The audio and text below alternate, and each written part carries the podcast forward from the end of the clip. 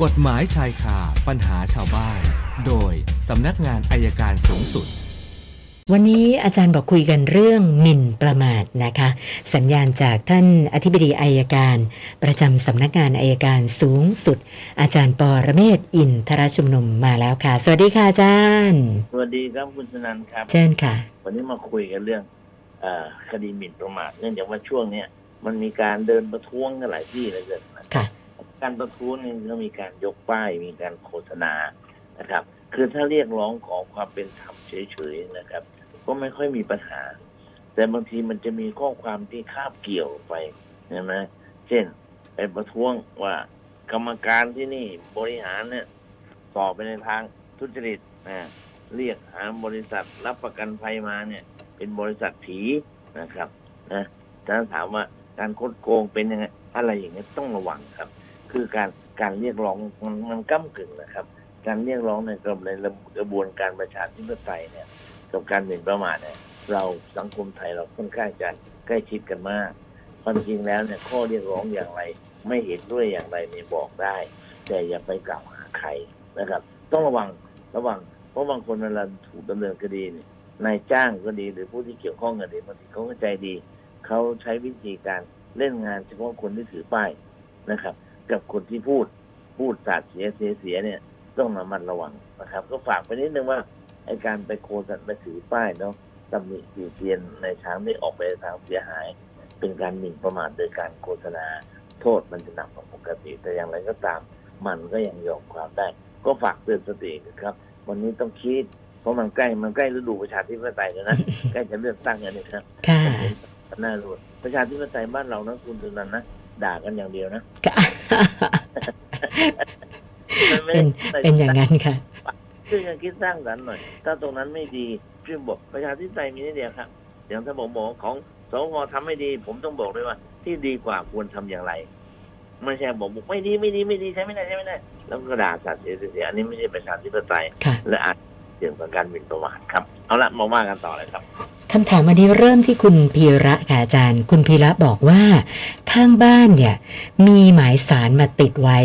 แต่ว่าเขาย้ายไปได้ประมาณเกือบสามเดือนแล้ว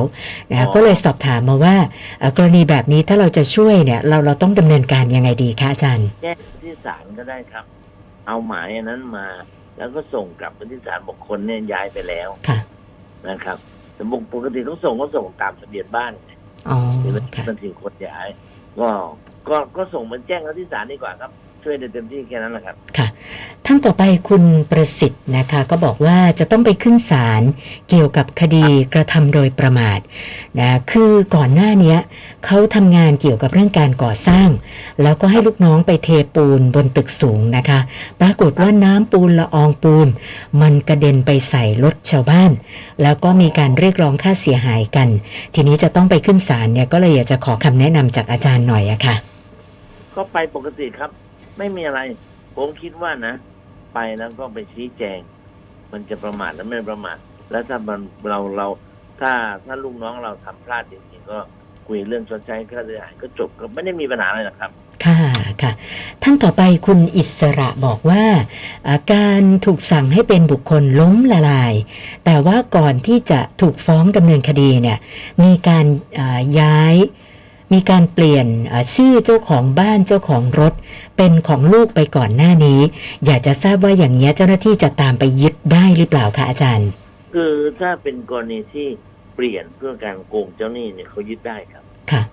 โกงเจ้าหนี้ก็ก็หมายความว่า พอลูกหนี้จะใช้สิทธิ์ในการฟ้องร้องค่ะแค่หนังสือโนติสเนี่ยอืมแล้วเราอยากทรัพย์สินเนี่ยก็ถาถือเป็นการโกงเจ้าหนี้แหละครับค่ะว่าจะได้ครับค่ะ คุณวีรศักดิ์อยากจะทราบว่า คดีน้องพลอยเหยื่อฆ่าเผานั่งยาง อดีตทหารที่ก่อเหตุเนี่ยนะคะศาลพิพากษาจำคุก 33 ปี 11 เดือน แต่ได้รับสิทธิพิเศษ นะคะได้รับโทษจำคุกไปเพียง 4 ปี4เอ่อ6เดือน เขาก็เลยสอบถามมาว่าทำไมเป็นอย่างนั้นล่ะคะอาจารย์ อันนี้สารทหารหรือเปล่า อืม ไม่แน่ใจนะคะ น่าจะเป็นสารทหาร คือถ้าสารถ้าสารพลเรือนเนี่ย ผมตอบได้ง่ายว่า บางสามสิบสามปีติดเท่าไหร่นะสี่ปี ติดแค่4ปีกับ6เดือน แค่นั้นเอง อันนั้นถ้าสารพลเรือนไม่ใช่หรอกครับค่ะท่านอันถ้าสารของกรมราชทัณฑ์เนี่ย คุณสุนันท์คิดได้เลย ประมาณสามสิบเปอร์เซ็นต์อ๋อถ้าสามสิบสามก็อย่างน้อยก็สิบต้องสักสิบปีนะคะ ของระบบของสารทหารหรือเรือนจำทหารอันนี้ผมไม่ทราบครับค่ะ ท่านต่อไปคุณกริตนะคะ สอบถามมาบอกว่าเอ่อ มีคนรู้จักกันสามีเขาเป็นข้าราชการ แล้วก็จดทะเบียนสมรสกับภรรยานะคะ ขณะนี้สามีเสียชีวิต ก็เลยอยากจะทราบว่าเอ่อภรรยาที่ถูกต้องตามกฎหมายเนี่ยก็คือ ได้สิทธิ์ในการไปขอรับบำนาญของสามีคนเดียวเลยใช่ไหมคะ คือต้องไปดูครับว่าบำนาญเนี่ยเขาระบุไว้ยังไง ค่ะ ต้องเนี่ยเขามีหนังสือแจ้งว่าบำนาญเนี่ยเป็นมีบำนาญตกทอดให้ใครได้บ้างแต่ถ้าไม่ได้ระบุก็ ก็ผู้มีสิทธิ์ก็เหมือนการรับมรดกธรรมดาครับอ๋อค่ะ แล้วก็ท่านต่อไปคุณเดชา บอกว่าเอ่อกรณีที่มีคนปั่นจักรยานบนถนนแล้ว ล้มปรากฏว่ารถที่ตามหลังมานะคะเบรกไม่ทัน แล้วก็ชนซ้ำไป อยากจะทราบว่ากรณีแบบเนี้ยจะถือว่ารถที่ตามหลังมาเป็นฝ่ายผิดหรือเปล่าคะอาจารย์ อืมด้วยหลักการนะครับด้วยหลักการมันก็ควรจะเป็นฝ่ายผิด แต่ทีนี้ข้อที่จริงข้างหน้าเหตุที่เขาล้มเนี่ย เขาล้มยังไงยังไม่รู้เลยครับค่ะบางทีอยู่ไหลถนนแล้วล้มเข้ามาตรงกลาง เกิดความสุดวิสัยที่จะป้องกันได้ก็อาจจะไม่ผิดก็ได้ครับวันนี้เพิ่มมาอีก 6คำถามนะคะ รวมของเดิมก็เป็น 299 คำถามแล้วค่ะอาจารย์ โอเคครับ ค่ะ เดี๋ยวนี่ก็ว่ากันใหม่ครับ วันนี้ได้แค่นี้ค่ะก่อนครับขอบคุณค่ะ สวัสดีค่ะ อาจารย์ปอระเมศวร์อินทระชุมนุมค่ะ